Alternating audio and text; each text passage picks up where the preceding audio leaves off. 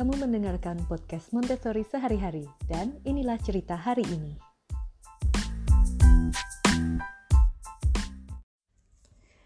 Hai, hari ini aku mau cerita tentang Montessori parenting itu apa, tapi uh, aku nggak akan bahas secara detail karena akan terlalu panjang untuk dijadikan satu buah podcast tapi uh, aku berharap ini nantinya bisa menjadi gambaran singkat tentang Montessori parenting itu apa dan bisa menjadi bahan pertimbangan untuk para orang tua baru yang sedang memilih-milih kira-kira parenting style yang paling cocok untuk anak dan keluarga mereka itu apa. Oke? Okay?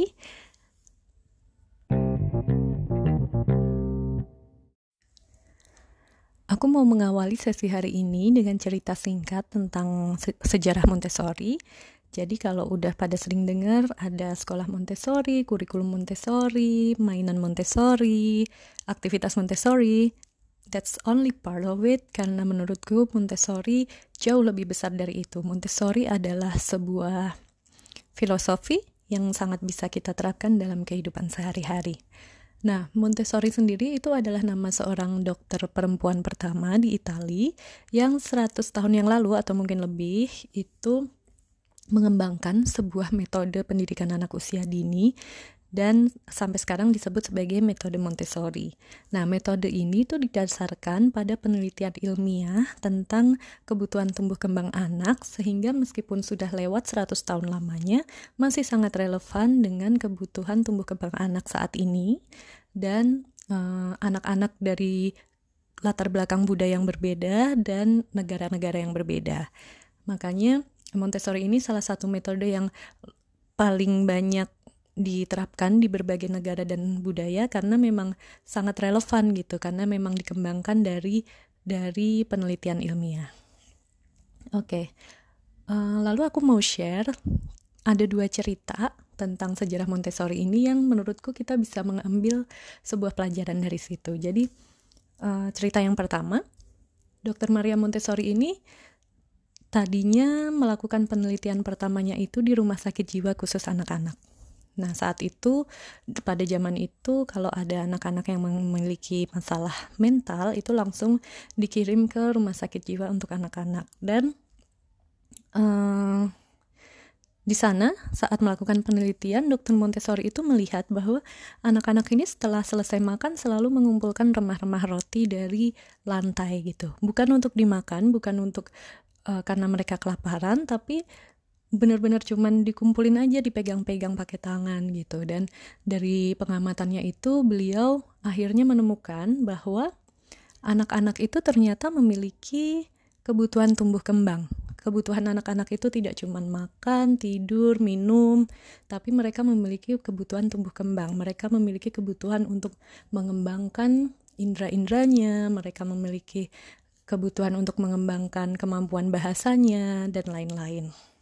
Nah, dengan melihat bahwa anak-anak ini memiliki kebutuhan tumbuh kembang, akhirnya Dr. Maria Montessori mencoba merumuskan sebuah metode pendidikan yang menjawab kebutuhan tumbuh, tumbuh kembang itu. Dan surprisingly, setelah melakukannya secara konsisten, akhirnya Dr. Maria Montessori ini bisa membawa anak-anak ini untuk mengikuti ujian nasional dan yang mencengangkan saat itu adalah hasil ujian anak-anak yang memiliki masalah mental ini nilainya di atas rata-rata anak normal gitu.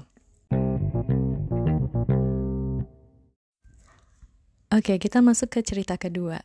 Jadi setelah mendapat pengakuan dari rekan sejawatnya dan pemerintah juga, akhirnya Dr. Maria Montessori ditugaskan untuk mengurus anak-anak di area uh, di slum area di Itali yang anak-anaknya itu sama sekali tidak ada pengawasan karena orang tuanya sibuk bekerja dari pagi sampai sore jadi pemerintah merasa anak-anak ini sangat mengganggu karena uh, tanpa pengawasan tadi anak-anak ini sangat merusak lingkungan gitu. Terus uh, akhirnya Dr. Maria Montessori membangun sekolah pertamanya di Islam area itu namanya adalah Casa de Bambini.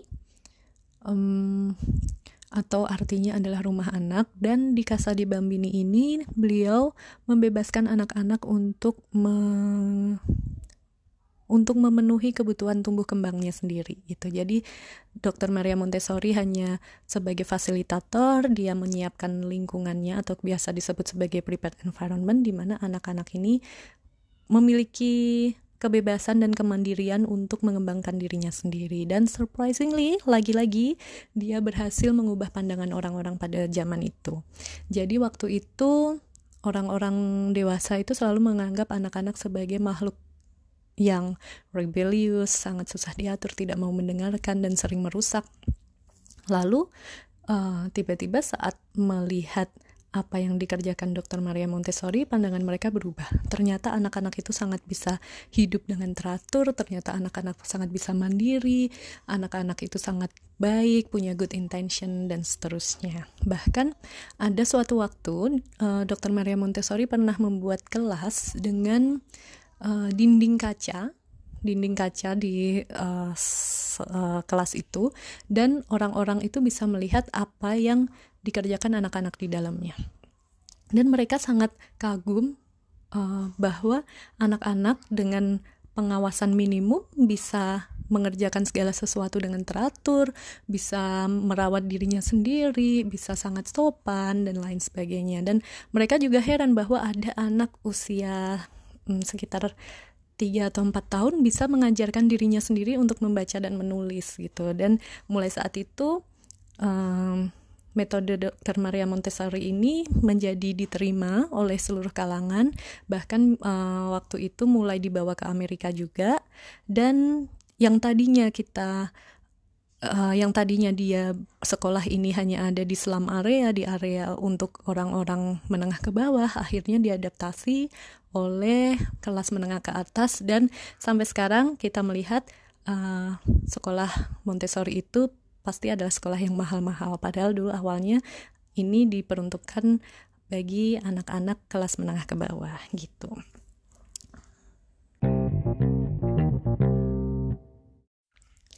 Nah, dari dua cerita tadi, ada dua pelajaran yang bisa kita ambil. Yang pertama, hmm, ternyata anak itu kebutuhannya nggak cuman makan, tidur, minum, tapi anak juga punya kebutuhan tumbuh kembang. Kalau di Montessori kita menyebutnya sebagai sensitive periods, di mana otak anak itu punya timeline-timeline tertentu untuk anak mempelajari skill-skill tertentu. Nah, jadi kalau punya anak, jangan cuma dipenuhi kebutuhan makan, minum, tidur, berpakaiannya saja, tapi juga kita perhatikan uh, sensitive periods-nya. Itu kalau di Montessori parenting. Lalu yang Kebutuhan yang kedua adalah anak itu butuh untuk mengembangkan lima area tumbuh kembang. Jadi kalau lima area ini semuanya tersentuh, anak akan menjadi uh, kita menyebutnya adalah whole child. Anak menjadi pribadi yang seimbang. Jadi nggak cuma pintar tapi juga happy. Dia bisa bersosialisasi, dia bisa berkomunikasi dengan baik seperti itu. Uh, itu adalah pelajaran dari cerita yang pertama. Pelajaran dari cerita yang kedua adalah bahwa hmm, tidak ada yang salah dengan anak-anak. Tidak ada yang salah, tidak ada yang jelek dari anak-anak.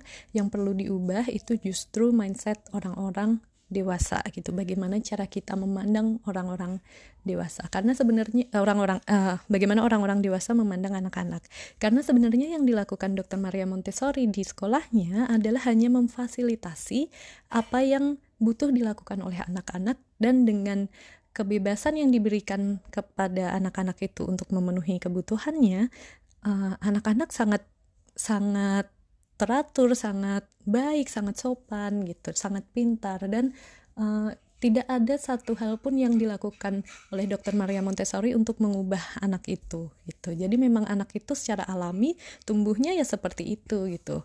Hanya mindset orang-orang di sekitarnya saja yang perlu diubah sehingga apa yang kita lakukan itu diusahakan untuk tidak menghalang-halangi si anak dalam memenuhi kebutuhan tumbuh kembangnya karena saat anak-anak terhalangi uh, saat anak-anak terhalangi kebutuhan tumbuh kembangnya itu nantinya akan terjadi yang namanya deviasi atau pelen uh, atau uh, ke, melencengnya tumbuh kembang anak. Jadi uh, tiba-tiba anak yang seharusnya sangat teratur tiba-tiba jadi sangat tidak bisa diatur kayak gitu. Itu adalah deviasi atau eh, hal-hal uh, yang terjadi saat anak mengalami hambatan dalam pemenuhan tumbuh kembangnya gitu jadi itu adalah dua hal yang um, dalam Montessori parenting harus kita pahami gitu. Nah, tadi aku sudah cerita sedikit tentang sejarah Montessori dan dua pelajaran yang bisa kita ambil dari cerita tersebut. Sekarang aku mau share tentang prinsip-prinsip yang harus kita adaptasi saat kita mau memulai menerapkan Montessori parenting. Oke, okay, prinsip yang pertama itu adalah menjadi prepared adults atau menjadi orang dewasa yang sudah menyiapkan diri. Bagaimana cara kita menyiapkan diri? Yang pertama adalah kita harus mau belajar dan memahami tentang tumbuh kembang anak gitu. Jadi kalau tadi udah aku siapin, uh, aku udah sisipin sedikit tentang sensitive periods dan five area of development. Nanti aku akan bahas lebih lanjut di episode-episode lain.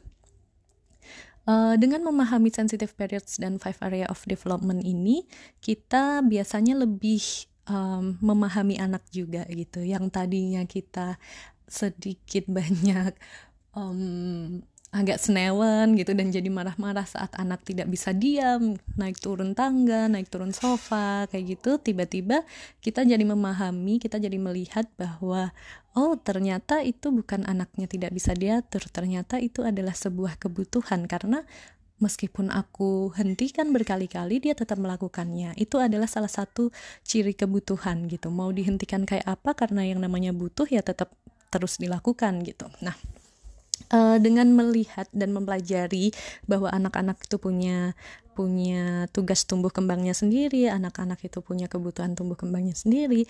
Jadi kita akan melihat anak-anak itu selalu punya good intention dan bahwa semua apa pun yang dilakukan anak itu punya tujuan, bertujuan meskipun kelihatan tidak ada tujuannya bagi kita tapi itu ada tujuannya bagi anak jadi kita tidak akan menghalang-halangi dan uh, kita bisa memanage ekspektasi kita kita bisa memanage emosi kita dan uh, akhirnya kehidupan sehari-hari dengan anak sedikit banyak akan berubah akan lebih kitanya jadi lebih santai kitanya jadi tidak gampang marah-marah dan otomatis keseharian itu akan terasa lebih mudah juga. Jadi kalau selama ini sering ada pertanyaan, Bu, aku mau memulai Montessori parenting tapi dari mana ya? Aku harus beli apa dulu ya? Aku harus siapin apa dulu ya gitu. Aku selalu jawab siapin diri sendiri dulu gitu. Karena uh, yang pertama harus dilakukan adalah bukan membeli barang-barang Montessori tapi belilah buku-buku Montessori, belilah buku-buku tentang psikologi anak, tentang tumbuh kembang anak dan bacalah uh, pahami bahwa anak-anak itu seperti apa dan otomatis pandangan kita terhadap anak dan akan berbeda dan saat itulah kita siap untuk memulai Montessori parenting.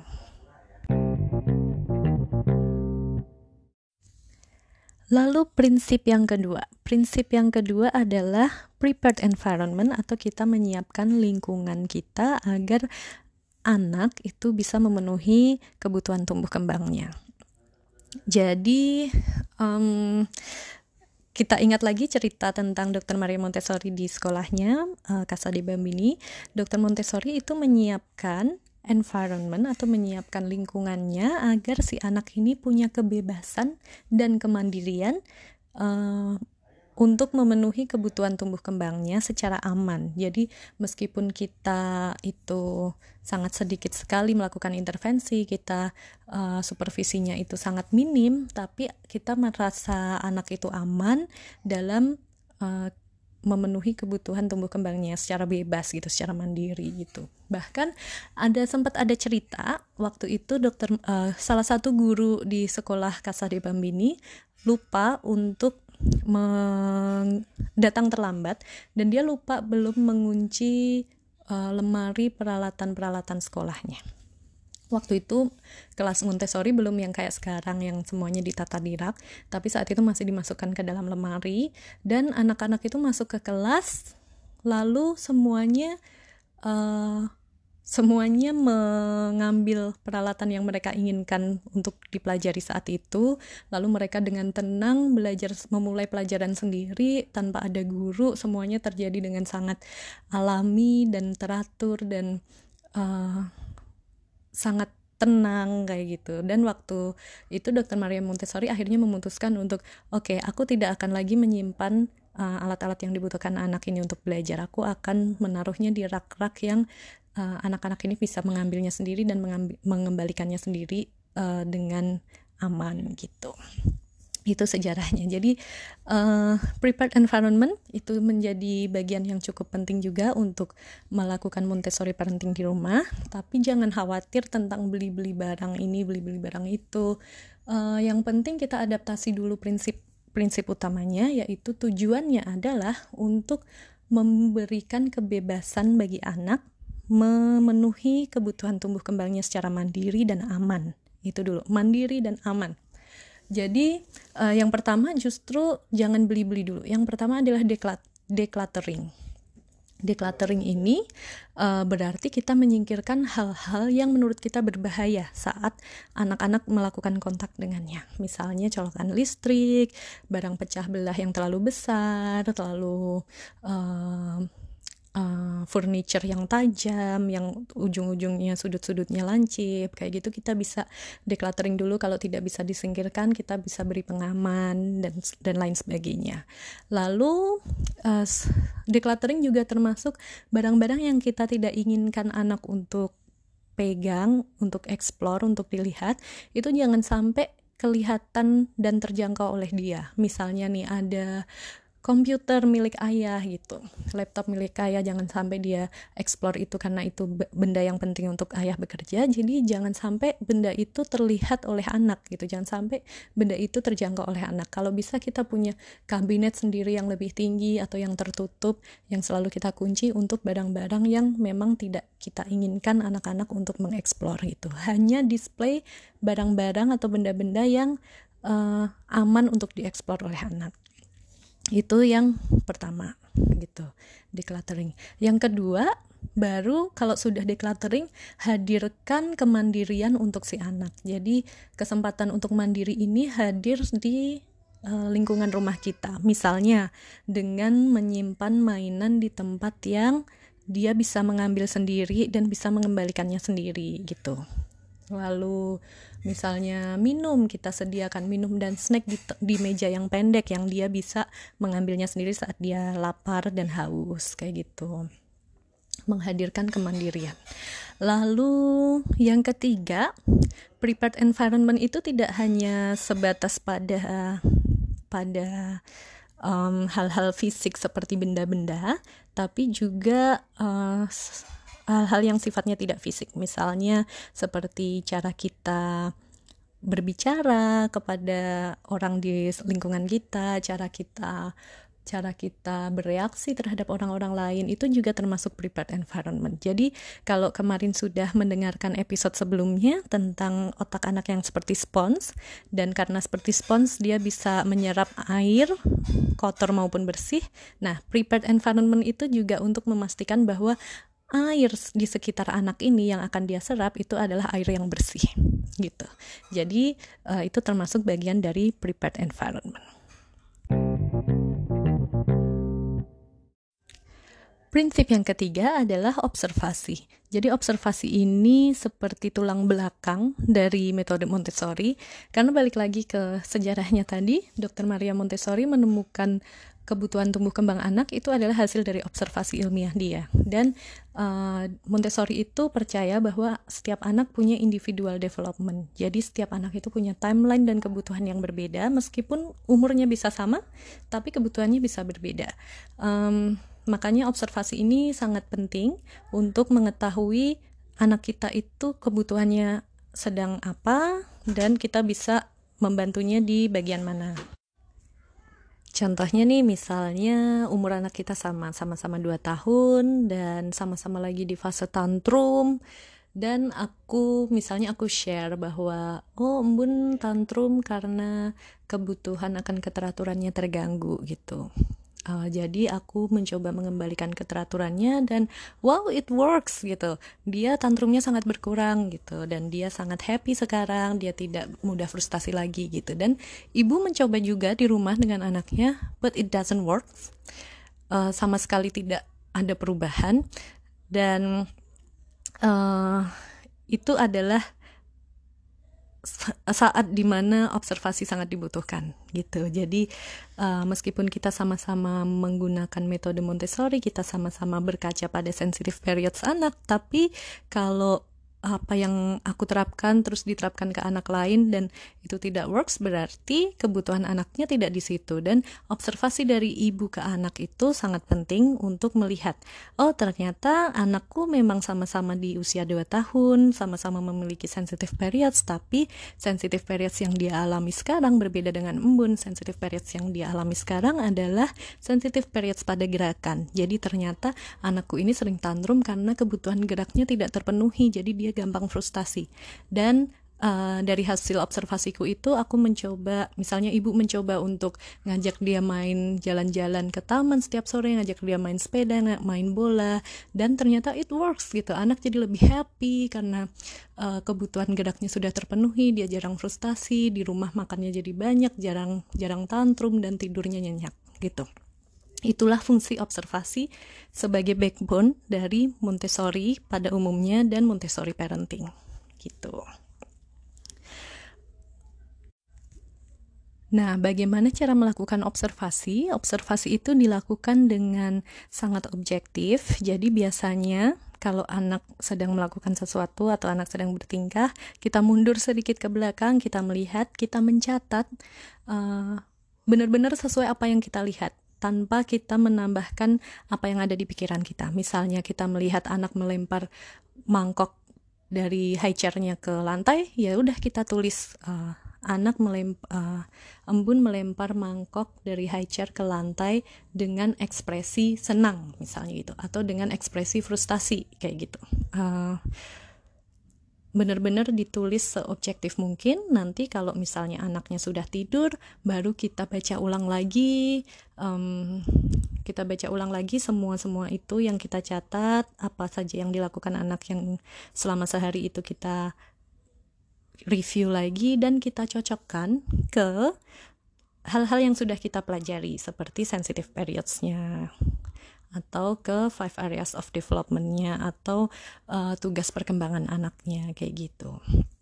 Nah, nanti setelah dicocokkan baru kita tahu oh ternyata kebutuhan anakku ini nih yang belum terpenuhi ini. Jadi besok aku bisa melakukan aktivitas seperti ini gitu. Nah, ini makanya uh, observasi ini sangat penting dan aku selalu selalu menolak untuk menjawab pertanyaan aktivitas apa yang cocok untuk anakku ya bu gitu. Karena aktivitas yang aku lakukan untuk embun belum tentu cocok dengan uh, anak ibu-ibu gitu. Makanya aku biasanya sarankan untuk mengetahui dulu dia sedang ada di kebutuhan yang mana nih. Nanti baru kita bisa obrolin uh, aktivitas apa yang cocok buat dia gitu.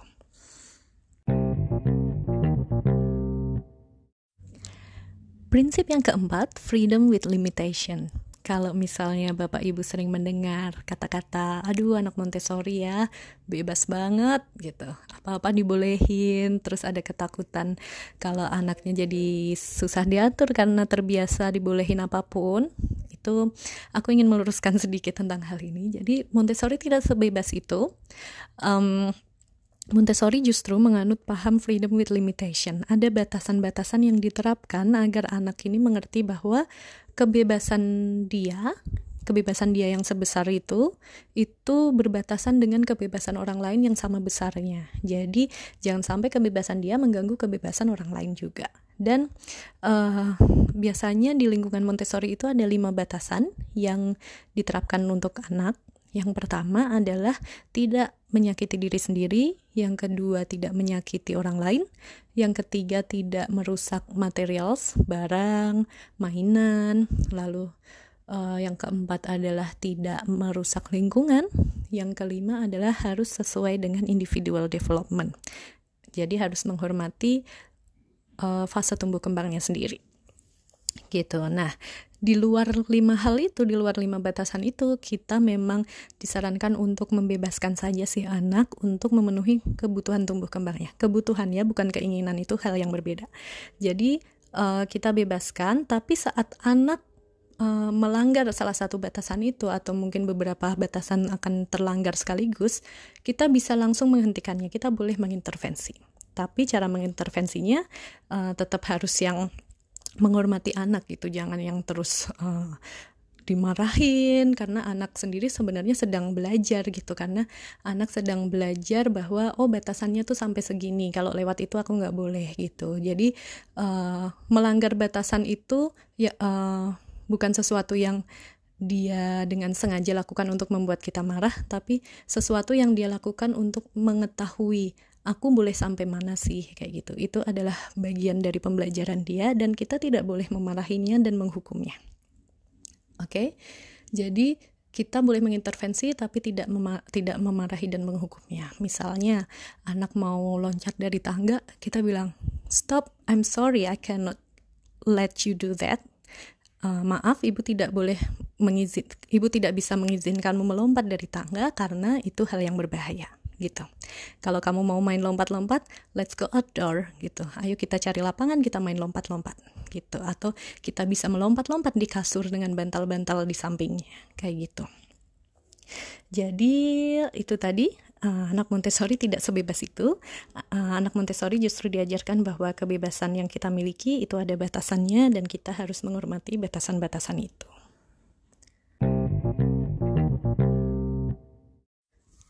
Prinsip yang kelima adalah respectful, being respectful atau menghormati anak kita. Jadi uh, kalau di Montessori kami diajarkan untuk melihat anak sebagai individu yang terpisah dari kita, individu yang berbeda dari kita, yang memiliki perasaannya sendiri, memiliki pendapatnya sendiri, memiliki timeline atau pengaturan waktu sendiri dan memiliki cara sendiri untuk belajar. Jadi hmm, kita diharapkan untuk untuk memperlakukan dia seperti kalau kita memperlakukan orang dewasa lain. Kalau kita ngomong ke orang lain, biasanya kita mempertimbangkan bagaimana perasaan dia kalau kita ngomong seperti ini, bagaimana reaksi dia nanti.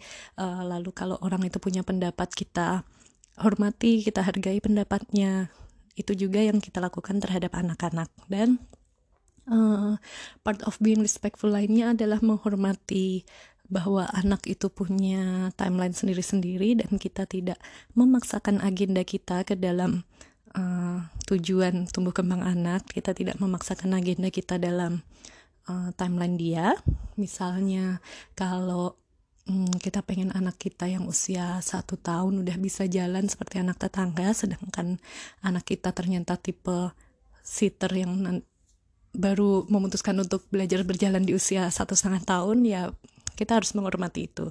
Kita harus menghormati cara dia belajar yang menurut dia paling paling uh, paling bagus untuk dia itu seperti apa kita juga harus menghargainya. Karena apa yang menurut kita baik untuk dia belum belum tentu baik juga untuk dia. Makanya balik lagi ke observasi tadi observasi ini juga membantu kita untuk melihat oh yang paling uh, menyenangkan untuk anak itu apa? Yang paling dia sukai, yang paling mudah untuk dia, yang paling cocok untuk dia itu yang seperti apa, itu adalah dari hasil observasi, bukan dari kita yang menentukan ini bagus buat kamu kayak gitu.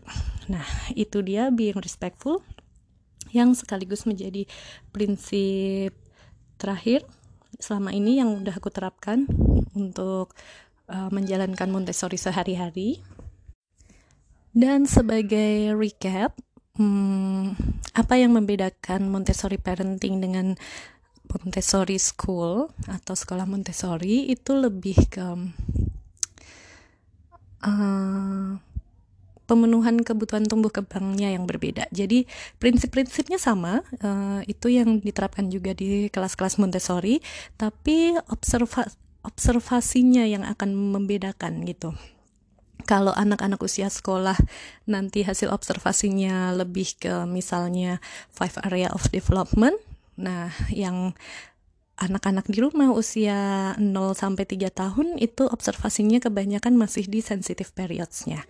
Dan hmm, kalau untuk Montessori School itu lebih banyak dibantu dengan materials atau kita menyebutnya adalah aparatus untuk membantu menjebatani anak um, um, menerima konsep yang lebih rumit, yang lebih abstrak di usia sekolah, di rumah itu kita tidak terlalu banyak menggunakan aparatus, kita menggunakan apa yang ada di rumah karena um, yang dipelajarin anak di usia 0 sampai 3 tahun itu adalah mempelajari dunia terutama lingkungan rumahnya, lingkungan keluarganya. Jadi kita pakai apa aja yang ada di rumah membantu dia explore dan mengenali dunia yang benar-benar baru ini untuk dia gitu.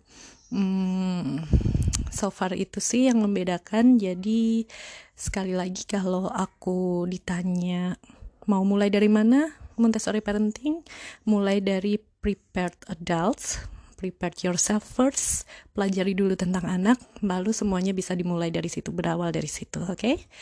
Hmm, itu aja sih. Semoga sharing kali ini bermanfaat untuk uh, yang baru mau memulai dan mungkin kemarin agak-agak pusing tentang Montessori parenting itu apa dan mulainya dari mana. Semoga ini bisa menjawab atau menjadi bahan pertimbangan untuk memutuskan apakah ini sesuai untuk keluargaku atau tidak. Oke, okay. um, kalau kamu merasa podcast ini bermanfaat, boleh tolong bantu share ya. Thank you.